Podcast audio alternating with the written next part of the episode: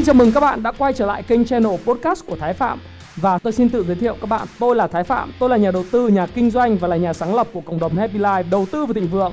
Trong channel podcast này chúng ta sẽ cùng trao đổi với nhau về những chủ đề về phát triển bản thân, về đầu tư khởi sự khởi nghiệp, đầu tư tài chính với mục đích là cùng giúp nhau để trở nên giàu có hơn.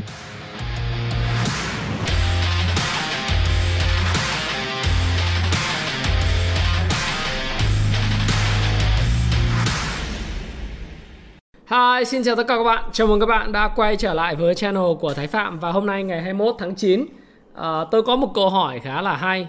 Từ những cái độc giả và những nhà đầu tư trên cái cộng đồng Happy Life đầu tư tài chính và thịnh vượng họ hỏi tôi rất nhiều về câu chuyện là anh ơi thế cái Evergrande uh, của Trung Quốc cái công ty bất động sản Trung Quốc có khả năng trở thành một cái bom nợ và nó cái quả bom này nó mà nổ ấy, thì ờ, nó sẽ như thế nào? Và cái tầm ảnh hưởng của nó đến thị trường tài chính toàn cầu ra làm sao bởi vì em rất là hoang mang em thấy là ngày hôm qua thì thị trường chứng khoán của Hồng Kông giảm hơn ờ, gần 4%.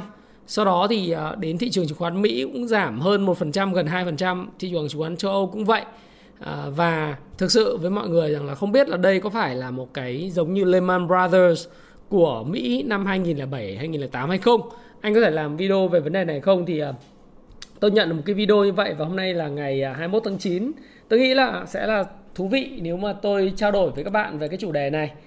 À, chủ đề này thì à, sẽ khai thác tập trung vào cái câu chuyện là cái quả bom nợ của Evergrande ấy, à, của Trung Quốc nó có phát nổ hay không? Đầu tiên bạn nói là nó là quả bom vậy thì cái kích cỡ của quả bom này như thế nào? Và thứ hai nữa là cái nguyên nhân của quả bom tại sao lại có quả bom này và cái hệ lụy của nó nếu xảy ra cũng như những cái bài học mà chính cá nhân tôi à, có thể rút ra được từ cái quả bom này. Tôi thì chả có dám gọi là lời khuyên hay là những cái thứ gì đến cho cơ quan quản lý bởi vì tôi nghĩ rằng là họ rất là giỏi chuyện này rồi. Và tôi chỉ có cái lời khuyên dành cho những cái nhà đầu tư cá nhân những người mà chỉ có thể kiểm soát được chính bản thân mình hay không. Thì cái đó là cái rất là quan trọng. Tuy nhiên thì à, giống như tất cả mọi video thì tôi muốn tuyên bố trách nhiệm một chút là tất cả những cái video và những cái ý kiến à, trong cái video này của tôi đó thì đều là mang tính chất cá nhân của Thái Phạm à, những nhận định chủ quan của Thái Phạm và Thái Phạm hoàn toàn có thể sai. Các bạn hãy theo dõi và tham khảo ý kiến của Thái Phạm à, để có thể à, tự mình ra quyết định à, trong cái quá trình tìm hiểu và học hỏi về thị trường tài chính bạn nhé. Thế thì như thế này, Evergrande là công ty gì? À, vai trò của nó làm sao? Trước tiên chúng ta phải tìm hiểu về công ty này đã. Thì thực ra các bạn, đối với một số người đọc tin thì các bạn sẽ biết là Evergrande là một cái tập đoàn bất động sản nổi tiếng hàng đầu Trung Quốc trong xuyên suốt à, xuyên suốt khoảng tầm 25 năm, gần 3 thập kỷ trở lại đây. Thì bắt đầu của nó được khai sinh bởi cái người sáng lập đó là Hugh Kayan. Ông lập ra cái công ty Hangda Group, sau này đổi tên thành à, Evergrande tại Quảng Châu. Hiện Evergrande đang sở hữu khoảng 1.300 dự án ở 280 thành phố ở Trung Quốc. Đấy. Thì nếu các bạn biết rằng là Trung Quốc là một cái thị trường 1 tỷ tư dân và các thành phố của họ thì chia chia thành là first tier, second tier và những thành phố còn lại tức là thành phố cấp 1, thành phố cấp 2 và những thành phố còn lại thì Evergrande nó là một cái công ty bất động sản to nhất của Trung Quốc, à, có quy mô khủng khiếp nhất. Và đây là một công ty có quỹ đất cũng rất lớn, rất là lớn và có tầm quan trọng đặc biệt đối với sự phát triển của kinh tế Trung Quốc trong khoảng 25 năm trở lại đây. Bởi vì nếu các bạn biết rằng là theo một cái thống kê không chính thức uh, của World ờ, Economic Forum tức là diễn đàn kinh tế thế giới thì khi họ làm cái bài toán phép tính về GDP của Trung Quốc tăng trưởng GDP của Trung Quốc 16% khoảng 16% đến từ tăng trưởng của lĩnh vực bất động sản. Do đó thì có thể nói là cái động lực tăng trưởng của kinh tế Trung Quốc trong khoảng 25 năm trở lại đây có sự đóng góp không nhỏ của những doanh nghiệp bất động sản giống như là Evergrande. Và Evergrande có một cái vai trò vô cùng quan trọng trong việc thúc đẩy à, sự phát triển kinh tế vượt trội của Trung Quốc trong vòng 25 năm qua cũng như góp phần là thay đổi toàn bộ bộ mặt à, của cái thị trường Trung Quốc về mặt kiến trúc, à, về mặt hạ tầng thì đấy là những cái điều mà Evergrande làm được. Đây là một cái công ty đa ngành nghề. Nó bao gồm bất động sản, internet, truyền thông, công viên giải trí, theme parks, bóng đá, thực phẩm, giải khát. thì các bạn xem nó có thấy cả xe điện. Tức là cái công ty này là cái công ty mà họ đang ngành nghề. Họ là group, là tập đoàn mà đấy, thì tất cả những cái thứ gì mà có thể sản sinh ra dòng tiền à, thì đều có sự tham gia của công ty này hoặc là nhiều khi lãnh đạo công ty nhiều tiền quá, có những sự tham vọng nhất định, để lại tên tuổi và danh tiếng và có những lời chào không thể chối từ hoặc là họ huy động tiền quá dễ, vay nợ quá dễ và khi free money và free lunch, những cái bữa trưa miễn phí và và tiền nhiều quá, không biết làm gì, đa dạng hóa ngành nghề. Thì à, đây là cái công ty mà mô hình kinh doanh của nó. Nó lấy đòn bẩy làm nền tảng để mở rộng sản xuất kinh doanh. Đòn bẩy nợ thế thì các bạn biết rằng đối với là một doanh nghiệp hay một tập đoàn à, bất cứ một cái tổ chức nào thì người ta chia cái bảng cân đối kế toán thành là tài sản, Đấy. và thứ hai là nguồn vốn thế cái tài sản thì các bạn nhìn thấy rõ rồi, đó là 1.300 dự án ở 280 thành phố nguồn vốn thì nó có thể đến từ vốn chủ sở hữu, tức là vốn chúng ta đi kinh doanh, chúng ta tự có, hoặc là chúng ta đi vay Đấy. chúng ta vay nợ thì cái mô hình để tạo ra tài sản của Evergrande, nó phần nhiều, nó đến từ cái việc đi vay nợ do cái chính sách vay rất là dễ dàng của Trung Quốc với lãi suất thấp, trong cái giai đoạn mà phát triển kinh tế vượt trội, Đấy.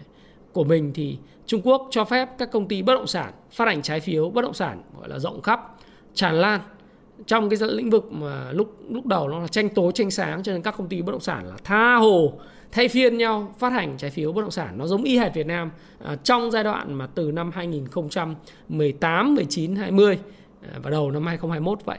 Đấy, nó y chang như vậy. Đấy, bởi vì cái giai đoạn này là giai đoạn mà tranh tối tranh sáng chưa có những cái luật Ờ, và cái quy định liên quan đến việc phát hành trái phiếu bất động sản. Thì cái mô hình kinh doanh của Evergrande nó được được uh, lấy và truyền cảm hứng từ câu chuyện đó là cứ phát hành nợ cứ phát hành trái phiếu bất động sản tăng cái nợ lên dùng cái nợ đó đi thâu tóm các cái dự án và phát triển dự án rồi chính lấy mỡ nó dán nó. Những cái dự án sinh ra lợi nhuận rồi lại quay vòng để trả lãi cho nhà đầu tư hoặc là gì? Hoặc là phát hành thêm trái phiếu mới để trả lãi cho những nhà đầu tư cũ. Và rồi cứ tiếp tục cái mô hình như vậy tưởng chừng là một bài toán gần như không có uh, hồi kết và nó bền vững nhưng thực tình nó sẽ không bền vững cho đến khi những cái vấn đề liên quan đến quản lý và quy định nó siết chặt lại hoặc là những điều kiện về kinh tế nó thay đổi. Thế thì cái công ty này nó khủng khiếp ở điểm là cái lợi nhuận của nó không thôi đã là khoảng 4,7 tỷ đô la năm 2020 rồi. 4,7 tỷ đô la là con số rất lớn.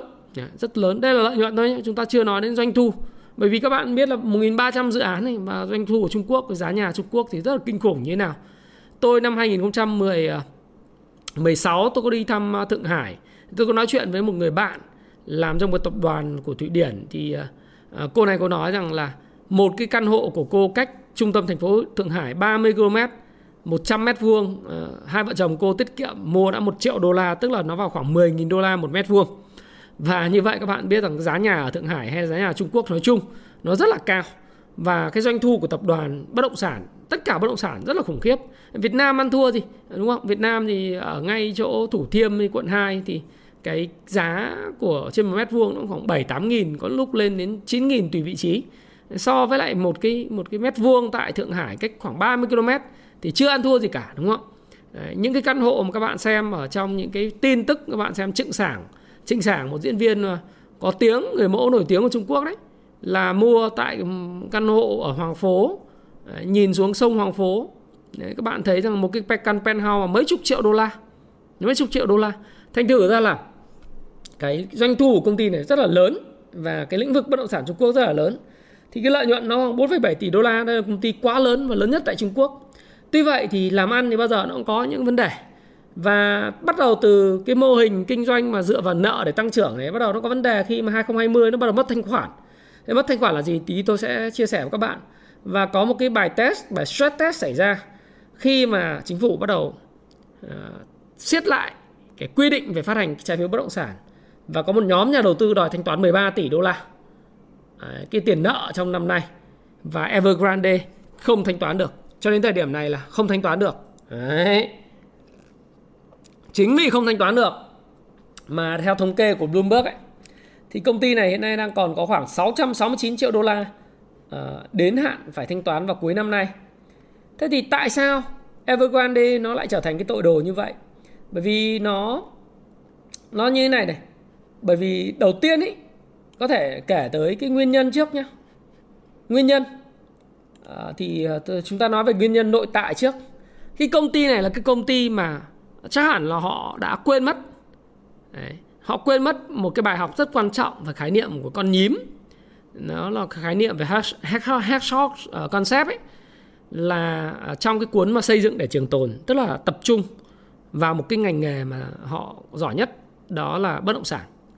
Họ mở rộng đa ngành nghề và với cái mô hình dựa vào nợ, leverage ờ, đòn bẩy tài chính dùng debt, dùng nợ nhiều, dẫn đến là cái gì muốn làm và mở rộng đa dạng đủ các thứ. Các bạn thấy rằng xe điện này internet truyền thông công viên giải trí bóng đá thực phẩm giải khát cái gì cũng làm. Và chính vì cái bài học đa ngành nghề và quên mất cái khái niệm con nhím ấy Đấy, Hedgehog concept trong cái cuốn xây dựng để trường tồn rất là hay đó là cuốn Build to Last. Thì ờ, cái tội đồ và cái cái ngành gọi là electric car này trong nửa đầu 2021 nó đã khiến cho cái tập đoàn này lỗ đến 740 triệu đô la. Các bạn thấy rằng là riêng lợi nhuận cả năm làm ra 4,7 tỷ đô la thì cái năm nay không thôi, nửa đầu năm ừ, lĩnh vực xe điện đã làm cho tập đoàn này lỗ đến 0,74 tỷ đô la, 740 triệu đô la.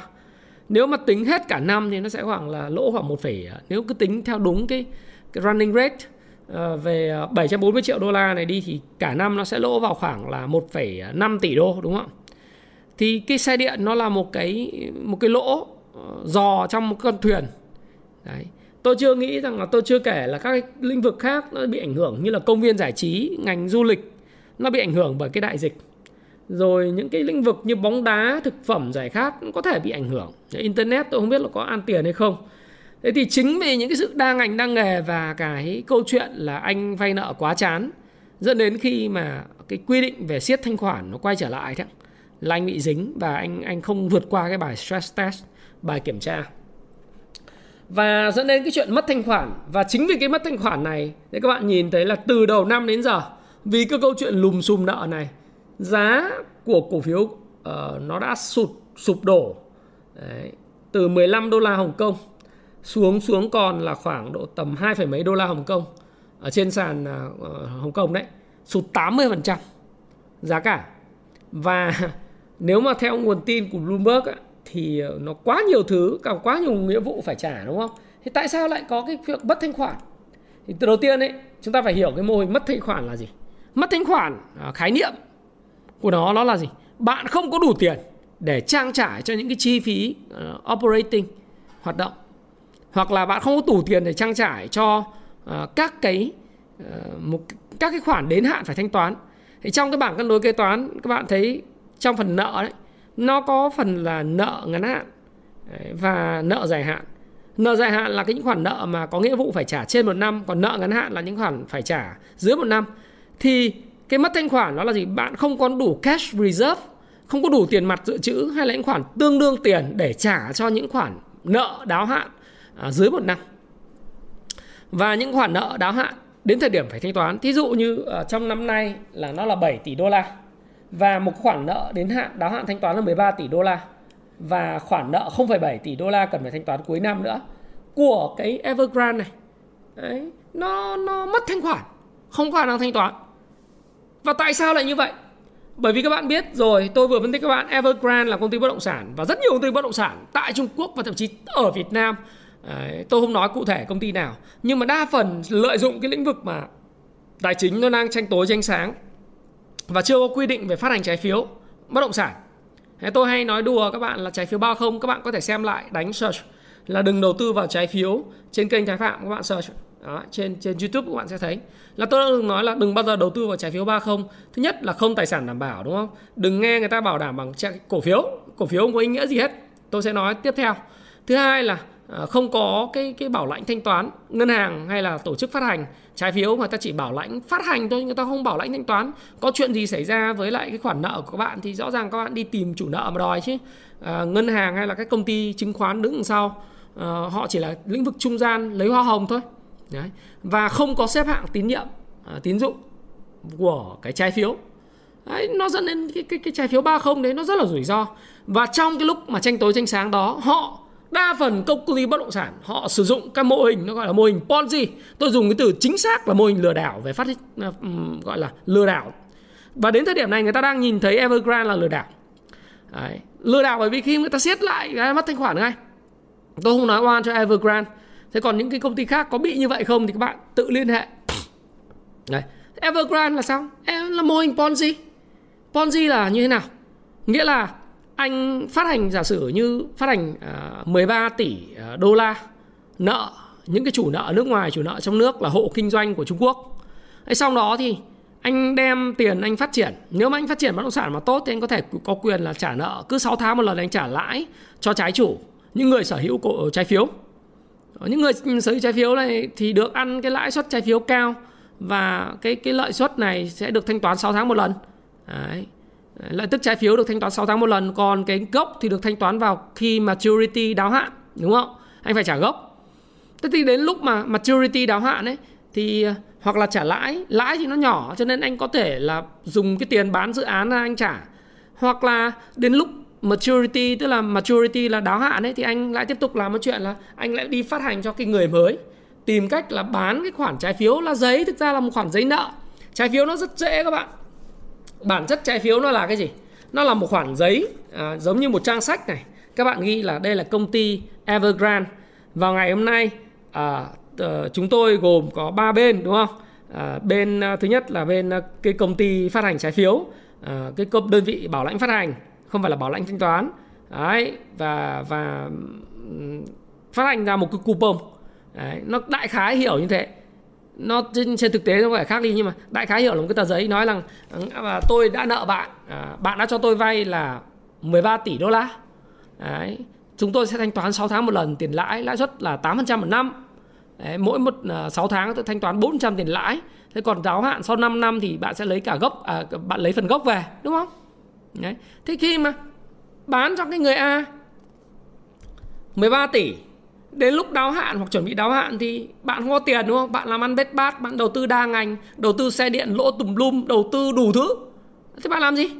Bạn lại gọi cái thằng à, thằng thằng à, môi giới chứng khoán với lại à, mấy ông bảo lãnh phát hành ấy. Đến bảo, anh lại cần có nhu cầu phát hành thêm khoảng 20 tỷ đó chú xem phát hành cho anh và phí hoa hồng của chú là 3% nhưng bây giờ người ờ, bảo lãnh phát hành thì bây giờ chỉ tìm khách hàng để đi phát hành cái số mà 20 tỷ đô đấy thôi.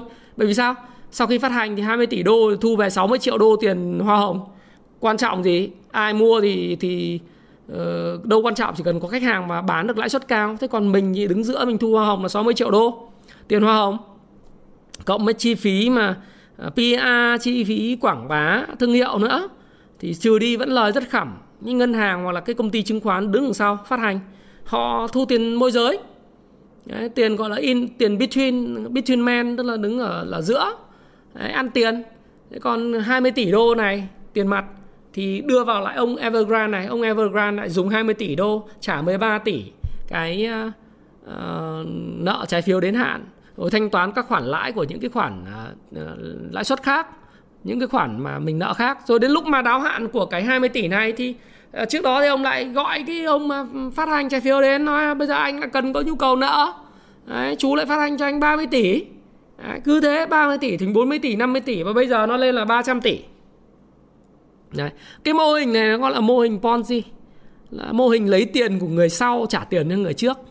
Khi mà công ty đã hoạt động kém và không có làm ăn có lãi mà đầu tư đa ngành nghề đi vào nhiều lĩnh vực khó mà đặc biệt là đi vào lĩnh vực xe hơi là cực kỳ khó khăn tôi nhớ như in đó là thần tượng của tôi một trong những người mà có lẽ là kim chỉ nam của cuộc sống cuộc đời tôi. À, và tôi đọc từ cuốn sách của ông mà thay đổi cuộc đời tôi đó là Kim Go Chung. Thế giới quả là rộng lớn và rất nhiều việc phải làm. Thì Kim Go Chung cũng bị mắc vào cái bẫy đa ngành nghề. Và bản thân à, thần tượng của tôi à, ông Kim Go Chung ấy cũng bị cái cuộc khủng hoảng kinh tế châu Á năm 1997 nó quật ngã.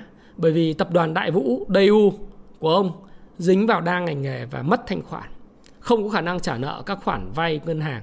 Dẫn đến là tập đoàn DU bị sâu xé, bán tài sản để trả nợ, sâu xé. Những cái mảng kinh doanh như là cái xe à, DU thì bị bán cho bán cho cái tập đoàn của Mỹ đấy. Các bạn biết là tập đoàn Mỹ mua lại cái cái xe DU hồi xưa bạn còn có xe Daewoo bây giờ thì bạn sẽ sẽ có là Chevrolet, đúng không? Chevrolet đấy.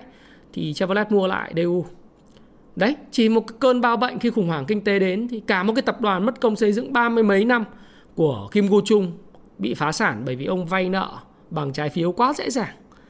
Thực ra thì trong cái lúc mà kinh tế phát triển bình thường, nhà cứ xây lên và bán, đúng không? Cứ xây nhà lên là có người mua. Thương hiệu Evergrande có, anh cứ xây lên anh bán. Hoặc là của lúc lúc đóng tàu của Kim Gu Chung ở Antwerp, ở Hàn Quốc, cứ đóng ra cái tàu nào là có người mua đó có xe hơi thì uh, tức là ông cứ phát triển bất động sản ấy phát triển nhà máy đóng tàu nhà máy này nhà máy kia nhà máy dệt chiếc các thứ là có người có khách hàng tiền vào như là thác đổ. Thế nhưng mà ông lại có một cái tham vọng. Nếu các bạn đọc trong cuốn sách đó đấy ông tham vọng là trở thành một cái nhà lãnh đạo số 1 của Hàn Quốc ừ, về ông cạnh tranh với Hyundai đấy, LG đúng không? Samsung trở thành bốn cái tập đoàn đó là trở thành trụ cột của nền kinh tế Hàn Quốc vào thời điểm đó và mong muốn là trở thành số 1 chứ không phải trở thành số 2, số 3. Thì ông vay nợ nhiều. Để ông ông ông tham vọng tham gia lấn vào cái ngành xe hơi. Ngành công nghiệp xe hơi của Hàn Quốc thì lúc đấy là chỉ có ờ, Daewoo với lại Hyundai thôi. Đúng không? Bây giờ thì Hyundai còn nợ à, còn sống sót được vì chính phủ nó cứu. Đấy, chứ còn các bạn thấy rằng Daewoo là biến mất rồi. Thế thì cũng vì cơn bao bệnh của cái năm 1997 và khủng hoảng tài chính châu Á đó, Daewoo ra đi thì bây giờ đến lúc mà cái mô hình Ponzi phát hành trái phiếu nợ dễ này có thể sẽ dẫn đến là sự ra đi của một loạt công ty bất động sản. Trong đó uh, có thể là Evergrande. Evergrande. Tí mô hình nhưng bản chất là nó vay nợ dễ và trong lúc dễ cứ vay tiền dễ thì cứ vay thằng thằng trước à, thằng sau trả thằng trước. Nó gọi là vay của người sau trả người trước mà đúng nghĩa đó là Ponzi. Business model là Ponzi lừa đảo. Cho đến khi không vay được của người mới nữa và tất cả các chủ nợ đến đòi một lúc thì sập. Đó là lúc 70.000 người đến đòi. 70.000 người đến đòi. 70.000 nhà đầu tư đến đòi một lúc. Và những cái khoản nợ đáo hạn đến anh không phát hành được trái phiếu nữa, anh chết. Hoặc là chính quyền siết không cho anh phát hành nữa. Trước đây thấy anh lúc dễ dãi cấp giấy phép cho anh phát hành trái phiếu thoải mái. Đấy, cứ anh đến hạn đáo hạn cái lại gọi cái anh môi giới đến phát hành chính quyền lại ký cho phép phát hành, lại một cái tờ ờ, A4 cho phép phát hành. Bây giờ siết luôn, không cho phát hành nữa. Thì bây giờ làm gì? Bây giờ ờ, đứng trước nguy cơ phá sản mà mất thanh khoản như thế thì làm gì? Thì có mấy cách. Evergrande đã làm rồi đấy. Bây giờ đã bắt đầu thoái vốn các cái ngành khác. Bán cổ phần của công ty đa ngành đi. Y chang như Daegu. Thời năm 1997 đến 99 tái cấu trúc lại tất cả những cái gì dâu ria chủ nợ vào đòi phát bán hết tất cả những ngành nghề khác đi. Thế các bạn thấy rằng là uh, bây giờ là bán cổ phần xe điện ấy thu về 8 tỷ đô cũng để trang trải nợ nần thôi để trả cho khoản 13 tỷ kia đáo hạn kìa. Nhưng mà vẫn còn thiếu tiền. Đấy.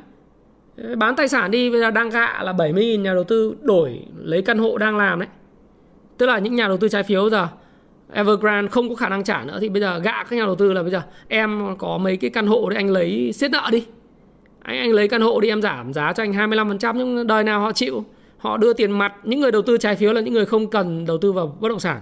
Họ cần tiền mặt định kỳ 6 tháng một lần. Đấy, để đảm bảo cuộc sống của họ được vương giả. À, bay chỗ này mai bay chỗ kia tiêu chỗ này chỗ kia đúng không? Họ là nhà như vậy. Thế bây giờ đến trước cuối cùng không làm được thì cứu chính kêu cứu chính quyền. Nói bây giờ bây giờ em mà không trả được nhá. Em mà phá sản là khối thằng chết. Đấy, bởi vì em bây giờ là trạng chết chúa băng hà rồi. Evergrande nói vậy mà. Đấy. Thế ai chết? Đầu tiên là 70.000 cái con người đầu tư vào cái trái phiếu công ty này chết. Nó họ gọi là những cái trái chủ. Những cái cái cái cái chủ nợ trái phiếu đó gọi là trái chủ đấy trong và ngoài nước. Theo Bloomberg và những phóng viên thì theo thông lệ ở Trung Quốc thì những cái hợp tác xã hộ kinh doanh của Trung Quốc sẽ được ưu tiên trả trước. Còn những người mà chủ nợ trái phiếu nước ngoài sẽ chết trước. Đấy, chết. Bởi vì là sẽ đứng sau cái thứ tự ưu tiên được trả lãi. Rồi ờ, những người mà ờ, các cái ngân hàng Trung Quốc cho vay đảm bảo phát hành trái phiếu thì cũng sẽ hạ cánh cứng đấy. Các ngân hàng cho vay rồi rồi mua trái phiếu của Evergrande này cũng sẽ chết sẽ khiến cho Trung Quốc hạ cánh cứng về nền kinh tế. Rồi những nhà cung cấp ví dụ như công ty xây dựng này xây dựng ờ, người ta Evergrande nó không trả. Rồi các công ty vật liệu xây dựng cung cấp cho công trình công nhân. Đấy, rồi có khả năng sụp đổ về tài chính mà đau nhất trong cái phần trạng chết chúa băng hạ này đó là các quan chức quản lý tài chính của Quảng Đông, Bắc Kinh ở Trung Quốc những người ký những tờ giấy A0 ấy, à, A4 ấy cho phép là được phát hành trái phiếu. Tôi không biết là cái quy trình cho quản lý trái phiếu tôi không biết nhưng tôi đoán là vậy thôi. Đây là ý kiến cá nhân tôi tôi nghĩ rằng nó, nó cũng đúng phải có cái quy trình. Thế thì các quan chức quản lý tài chính của Quảng Đông Trung Quốc thì chắc chắn là sẽ bị sa thải cách chức hoặc là dướng vướng vào lao lý rồi. Đấy mà mà cái hệ quả nhãn tiền nó là mất nhà cửa, bồ nhí, bồ nhiếc bay hết, phải không nào? Thì đấy ờ, cái gì được dễ mất dễ, phải không? Thì tất nhiên là để có cái tờ giấy phát hành trái phiếu ấy, đâu phải đơn giản đâu. Bạn phải trải qua đủ các loại thủ tục ờ, bạn phải có cái cửa sau. Và Trung Quốc thì những cái chuyện đấy nó rất là bình thường, phải không nào? Thế thì chúng ta cũng cứ phải xem như nào. Nhưng mà tình trạng trạng chết chúa băng hà này và sụp đổ hệ thống tài chính đấy thì có mà ảnh hưởng đến những cái trái chủ nước ngoài à? Làm cho sụp đổ hệ thống tài chính Trung Quốc à? Thế thì làm nào? Liệu nó có dẫn đến những cái khoản mà nó giống như là Lehman Brothers không? Rồi nó làm đánh động những cái chính phủ khác hay không? Nhiều thứ lắm. Bởi vì những trái chủ nước ngoài này khá là nhiều người, phải không? Có khá nhiều tổ chức cũng ham lãi suất, rồi cũng thích những bữa trưa miễn phí. Nhiều ông đến Trung Quốc làm ăn thì thực ra văn hóa rất là đặc thù ờ, giống như làm thủ tục các thứ ký cho vui còn lại là đi nhậu uống rượu. Sau đó là ký kết trên bàn đàm phán đem tiền của tập đoàn cho vay rồi uh, bây giờ đi đòi thôi. Thì thì tất nhiên là có lại quả phải không năm đấy thì thì bây giờ là nó gặp cái tình trạng như vậy. Vậy thì nó có ảnh hưởng gì lớn đến thế giới không? Thì chúng ta hãy cùng xem như nào nhé. Việc ảnh hưởng ấy thì uh, tôi tôi nghĩ này này. Cái này là quan điểm cá nhân tôi tôi là người đọc uh, báo và tài chính theo dõi hàng ngày 24 trên 24 24 trên 7 Đấy. và đọc rất là nhiều những thông tin về Trung Quốc cũng nghiên cứu về những cách mạng văn hóa rồi này nọ của Trung Quốc rất là nhiều. Thế thì uh, tôi đợt này tôi thấy có mấy việc mà tôi nghĩ rằng là cái hướng đi của Evergrande thì theo tôi sẽ như sau. Thực ra cái này ý kiến cá nhân tôi nó không sai và tôi có thể đúng mà có thể sai nhưng mà tôi có thể sai. Về tôi tôi có thể sai. Nhưng mà chính vì quan điểm của tôi nó có thể góp cho các bạn rất nhiều góc nhìn khác nhau nó cũng chả mang tính chất chính trị gì đâu nó chỉ là cái phần mà liên quan đến giải thích về kinh tế. Mình ta biết là kinh tế chính trị xã hội nó gắn liền với nhau. Thế thì tôi thấy mấy hoạt động ở Trung Quốc hiện nay đầu tiên là tôi thấy rằng là những cái hoạt động phong sát các cái nghệ sĩ ở trên mạng xã hội. Đấy, chúng ta thấy rằng cái phong trào này rất là mạnh. Cái thứ hai là chúng ta thấy rằng là chính quyền Trung Quốc dạo này rất là tích cực ờ, trong việc là đi mua các cái cổ phần của các cái công ty lớn và ngồi trong hội đồng quản trị của các công ty lớn. À, đặc biệt là những công ty có tầm quan trọng à, đối với kinh tế, thí dụ như là công ty về chuyển đổi số như Tencent, à, rồi Alibaba, bây giờ là TikTok.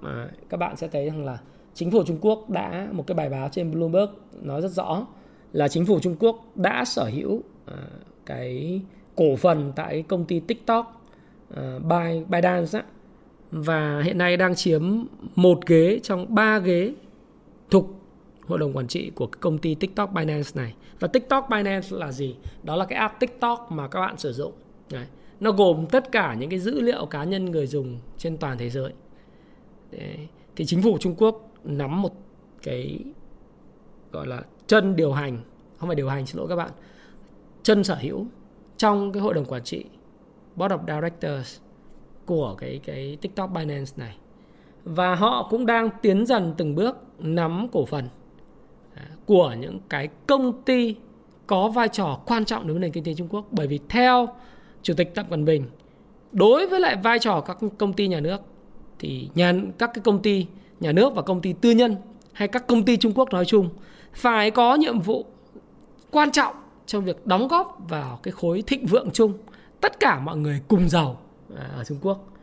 Thì hiện nay các bạn nghe cái phần mà chủ trương thịnh vượng chung của Trung Quốc và rất nhiều lần đấy, phát biểu phải đến mấy chục lần người ta đếm đấy, phóng viên nước ngoài người ta đếm những bài phát biểu của ông Tập trong khoảng tầm à, từ đầu năm đến nay thì phải lên tới con số là hơn 50 lần. Ông ta nói trước công chúng về câu chuyện tất cả mọi người cùng giàu hay tiếng Trung tiếng Hoa nó gọi là thịnh vượng chung à, chúng ta cùng giàu. Thì chính vì cái cái việc mà chúng ta cùng giàu này á thì có một số các doanh nhân mà tránh phong sát. Đợt vừa rồi là Ali à, Jack Ma bị phong sát đúng không? Thì bây giờ im hơi lặng tiếng rồi không dám nói gì. Alibaba thì đã tuyên bố là sẽ đầu tư 15,5 tỷ đô la vào các dự án thịnh vượng chung bao gồm chăm sóc sức khỏe cộng đồng à, tại khu vực nông thôn và chi trả bảo hiểm cho nhóm nhân viên giao hàng. Tencent à, cho biết là họ cũng chi 15,5 tỷ cho các chương trình bảo trợ xã hội. Ông à, Wang Sinh thành lập ra Meituan ứng dụng đồ ăn thì cũng sẽ quyên góp tiền 2 tỷ đô cho cái quỹ từ thiện của mình. Ủa các bạn thấy ô tự dưng khối thịnh vượng chung phong sát rồi à, nhà nước Trung Quốc sở hữu các cái cổ phần của các cái công ty tư nhân này à, có ý nghĩa gì đối với Evergrande mà tại sao anh lại nói chuyện này? Và tại sao nó đang anh đang dẫn dắt cái câu chuyện là Evergrande ảnh hưởng gì đến thị trường tài chính thế giới mà tự dưng anh nói những cái câu chuyện này? Nó có lý của nó. Ừ, nó có lý của nó. Tôi có lý của tôi. Và tôi nói các bạn rằng là cái mô hình Ponzi này về trái phiếu bất động sản không tự nhiên nó sinh ra. Và khi nó chết nó phải có lý do nó chết. Tại sao chết? Là bởi vì bạn không tìm được người mua mới. Vì sao không tìm được người mua mới trái phiếu? Dù bạn đang nợ 300 tỷ nếu mà trước đây rất đơn giản chính quyền chỉ cho phép là phát hành thêm 300 tỷ nữa tìm cách à, lừa bán những người mới để trả những người cũ rồi 5 năm nữa, đáo hạn thì mới tính. Ủa hồi xưa là như vậy. Nhưng tại sao bây giờ lại mất thanh khoản? Bởi vì chính quyền không cho phép nữa. Có những quy định chặt chẽ về mặt tài chính. Vì sao chính quyền lại không cho phép làm nữa? Chúa mới hiểu nổi tại sao không cho phép làm nữa. Còn tất cả những lý do đang nói là củng cố hệ thống tài chính ngân hàng. Củng cố củng cố và củng cố. Đó là những cái mà bạn đọc được. Nhưng các bạn đọc những thông tin về khối thịnh vượng chung, chủ trương thịnh vượng chung và việc mà chính phủ Trung Quốc cực kỳ năng động cho việc tìm kiếm chân trong hội đồng quản trị của các cái công ty tư nhân hàng đầu. Nó là một chiến lược. Cái này là ý kiến chủ quan của tôi. À, thịnh vượng chung là gì? Là cho phép người khác siêu giàu đi trước rồi bây giờ cả xã hội sẽ đi sau và lấy của người giàu chia cho người nghèo. Đấy, và Trung Quốc tiến lên chủ nghĩa xã hội đúng không? Đó là lý tưởng rất là đẹp. Tôi sẽ không bàn không chỉ trích không chê bai, không nói gì hết, bởi vì tôi không có nói gì về chính trị cả nhưng tôi không biết là nó đúng hay sai, nhưng đây là chủ trương chúng ta cần phải phân tích Thế thì đây là đang là chủ trương rồi. Thì cái việc mà Evergrande bị siết về trái phiếu là chuyện hết sức bình thường. Và với cái thông tin trước mắt thì các bạn hỏi là có tác động nền tài chính thế giới và chứng khoán không? Tôi bảo là không. Chả ảnh hưởng gì. Nếu có thì chỉ là những cái bài báo làm cho các bạn sợ hãi mà thôi. Tức là làm cho các bạn thấy rằng tác động của cái cuộc đấy nó sẽ sập rồi bao nhiêu chủ nợ ông trả nợ được tôi nói. Ok, tít bài vậy cho nó vui. Con con chứng khoán Mỹ nó giảm là vì nó đang đợi xem là Fed ngày 23 à, giờ Việt Nam 23 tháng 9 Việt Nam này công bố cái gói tapering như thế nào lộ trình làm sao rồi có nâng lãi suất khi nào không vân vân. Đến tất cả những thông tin đấy và Mỹ nó tăng hai mươi mấy phần trăm từ đầu phiên đầu năm giờ thì nó phải chỉnh như chuyện bình thường đúng không? Chứ không liên quan đến thị trường chứng khoán Mỹ cả như này thì một vài các cái tổ chức uh, cũng nắm trái phiếu của Evergrande nhưng mà nó không bao nhiêu hết. Nó không ảnh hưởng. Cái ảnh hưởng là gì? Chả ảnh hưởng gì hết. Cho cái thế giới hoặc nó không ảnh hưởng thì là chủ quan. Nhưng ảnh hưởng không lớn.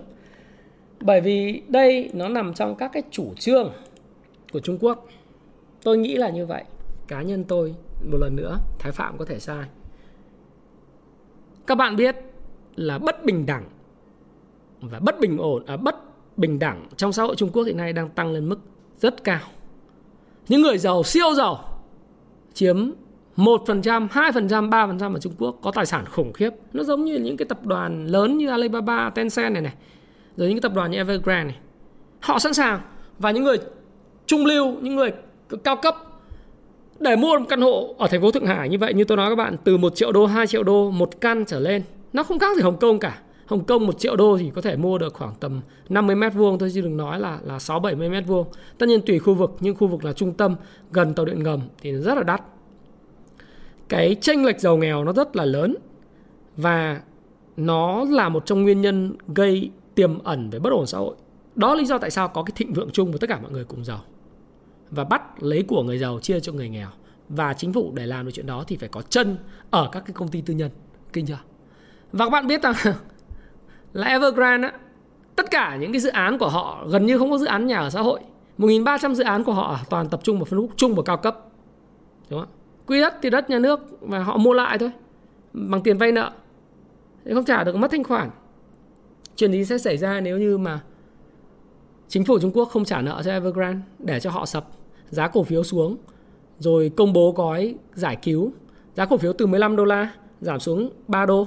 Bây giờ công bố gói giải cứu mua lại cổ phần toàn bộ cổ phần ở giá 5 đô la Hồng Kông một cổ phiếu. Mua 30% chiếm ghế ở trong hội đồng quản trị. Thay đổi định hướng kinh doanh. Tập trung vào bất động sản trung cấp và cao cấp sang các bất động sản bình dân hơn, mang lại cái giá trị chung cho mọi người cùng giàu có. Tất nhiên là vẫn có phân khúc ờ, mang mục đích chính trị, có phân khúc mang mục đích là thị trường. Tức là chia phân chia hài hòa giữa cái người giàu và người nghèo. Những vị trí giàu thì vẫn làm giàu để có ngân sách.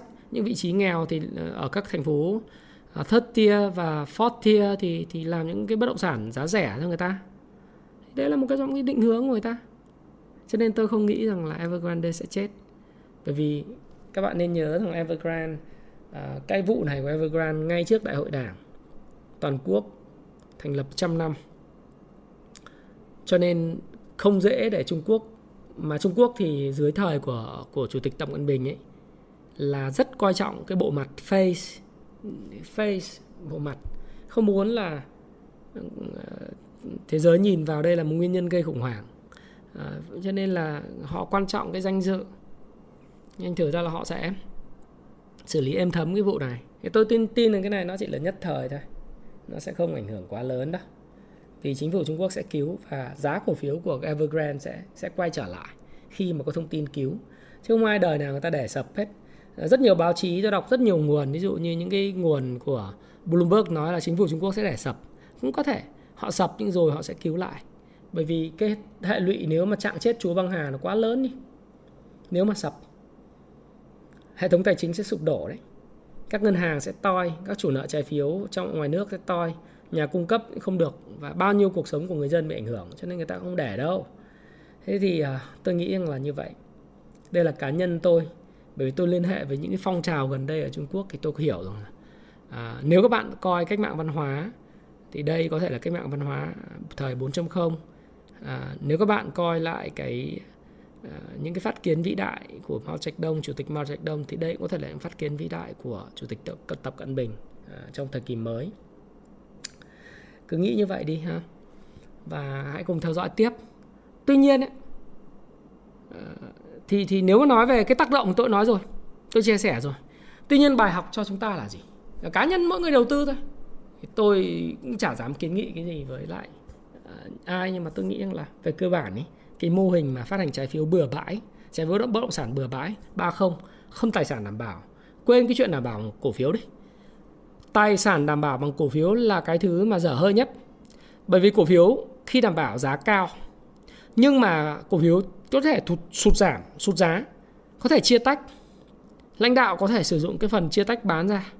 Ờ, tức là nếu cổ phiếu đang đảm bảo ví dụ như là 110 10 triệu cổ phiếu à, hay 100 triệu cổ phiếu đảm bảo trong uh, cho cho các trái chủ nhưng mà đến lúc cái cổ phiếu này chia tách một một thì lại có thêm 100 triệu cổ phiếu nữa. Không không hạn chế chuyển nhượng đem ra bán giá cổ phiếu sụt giảm thì cái người mà à, trái chủ rất là bị ảnh hưởng. Do đó tài sản đảm bảo một cổ phiếu là không có ý nghĩa đúng không? đảm bảo bằng đất đai đảm bảo bằng tài sản của công ty ấy, thì mới gọi là đảm bảo chứ không đảm bảo bằng cổ phiếu có ý nghĩa gì? Không tài sản đảm bảo không bảo lãnh thanh toán không có xếp hạng tín nhiệm về trái phiếu.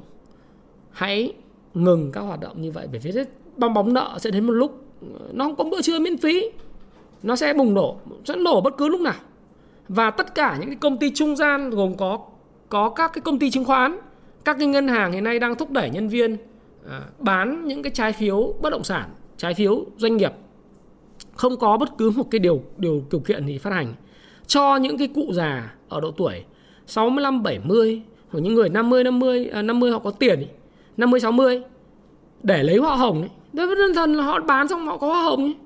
Họ có cái trách nhiệm gì đâu, chả có trách nhiệm gì cả. Trách nhiệm là gì? Ký hợp đồng cho bạn, bán thu tiền của bạn. Rồi sau đó lấy hoa hồng từ cái cái công ty cái doanh nghiệp phát hành trái phiếu.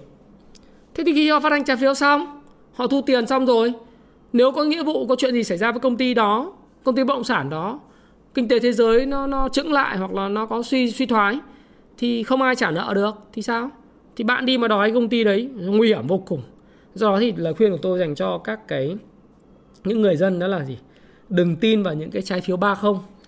Và tôi thấy là đừng thấy đỏ mà chín, Tức là đừng ham lãi suất cao. Mua trái phiếu nhiều tiền, Nhiều nhiều lãi suất mà không tìm hiểu kỹ càng. Làm chủ chính lòng tham và kiến thức của mình để tránh những bất lợi về tuổi già, về tương lai, về tài chính. Bởi vì nếu mà các bác xem cái video này, các bác có thể đang đang đang à, mua trái phiếu mấy tỷ, vài tỷ, chục tỷ ở những cái những cái trái phiếu mà lãi suất cao ấy thì các bác cứ nghĩ rằng là trong 5 năm tới người ta cứ trả các bác cái lãi suất là cứ 6 tháng một lần đều đặn. Thế chỉ đúng khi mà người ta tiếp tục phát hành được trái phiếu và họ bán được dự án bất động sản và dòng tiền họ không có vấn đề thôi. Còn khi mà họ có vấn đề về dòng tiền ấy thì các bác sẽ gặp rủi ro. Thế thì ờ, cái đấy là cái thực ra tôi cảnh báo thôi bởi vì tôi thấy từ Evergrande à, còn khi nào chính phủ có cứu hay không lại là một câu chuyện khác. Nếu xảy ra chính phủ cứu cái gì cứu ai chả biết được. Vì nhiều khi nguồn lực ấy cũng cũng cũng có hạn và chả biết thế nào. Tự mình cứu mình trước vào nào. Đấy. mình không biết chuyện gì xảy ra thì mình có thể tìm cách đúng quản lý chính mình thôi. Thì đấy là cái mà tôi tôi, tôi nghĩ và đề xuất như vậy. Thì đấy đấy là một số các cái nhận định của tôi về cái vụ Evergrande này. Theo tôi cái, cái lý do nguyên nhân tất cả mọi thứ đã phân tích rồi thế còn à, ảnh hưởng thì tôi nghĩ là ảnh hưởng mang tính nhất thời thôi. Và trước đại hội đảng Trung Quốc thì nó sẽ sẽ phải xử lý xong sẽ phải xử lý xong cái vụ này và tôi nghĩ rằng là sẽ có những cái tái cơ cấu tái cấu trúc à, sẽ theo hướng phù hợp với lợi ích của Trung Quốc. À, thế, thế nên là nó sẽ khác với lại Lehman Brothers bởi vì Lehman Brothers cái thời điểm trước đấy là họ kinh doanh toàn cầu và cái hệ thống mạng lưới tài chính của họ rất là chẳng chịt. Đấy, thì cái đó mới là cái mà đáng lo chứ còn thực ra Evergrande thì à, chỉ ảnh hưởng trái chủ số các tổ chức nhưng mà đối với họ thì kể cả họ có mua 100 tỷ đô la trái phiếu của Evergrande thì nó cũng là giống như mũi đốt inox trong một cái cái cái thị trường ngập tràn tiền nong như thế này. Và xin chúc các bạn thành công. Các bạn đừng có nghe những cái thông tin lung tung thì các bạn bán cổ phiếu của mình ở cái giá nó rất là bèo bọt hoặc là bán giá sàn hoặc bán đỏ bán hết mọi giá nhé tùy cổ phiếu. Đấy, thì tôi khuyên là như vậy. Đây là ờ, quan trọng cuối cùng nó vẫn là ý kiến cá nhân của Thái Phạm. Và Thái Phạm hy vọng rằng bạn rất là thích cái video này. Bạn hiểu được hơn khi mà tôi phân tích rất là chuyên sâu và chi tiết à, những cái ý kiến cá nhân của tôi và những cái lời khuyên của tôi khi quản lý rủi ro liên quan đến lĩnh vực trái phiếu. Nếu bạn thấy thích video này like cho video này hãy comment phía dưới. Rồi nếu bạn thấy là video này có thể giúp cho những người thân bạn bè gia đình họ hàng và những người có quan tâm thì hãy chia sẻ video này. Đừng quên subscribe kênh của thái phạm để bất cứ khi nào à, thái phạm ra cái cái video thì bạn sẽ là người nhận sớm hơn và sớm hơn tất cả những người khác. Nó có chuông thông báo đấy nhấn vào cái nút chuông ấn nút subscribe nhé. À, đăng ký đấy phải nhấn vào cái nút chuông để khi tôi ra video thì bạn nhận đầu tiên. Và thái phạm xin chào và xin hẹn gặp lại các bạn trong video tiếp theo. Xin cảm ơn các bạn rất nhiều. Hãy chia sẻ những thông tin này nếu bạn cảm thấy nó hữu ích với bạn. Và hẹn gặp lại các bạn trong chia sẻ tiếp theo của tôi nhé.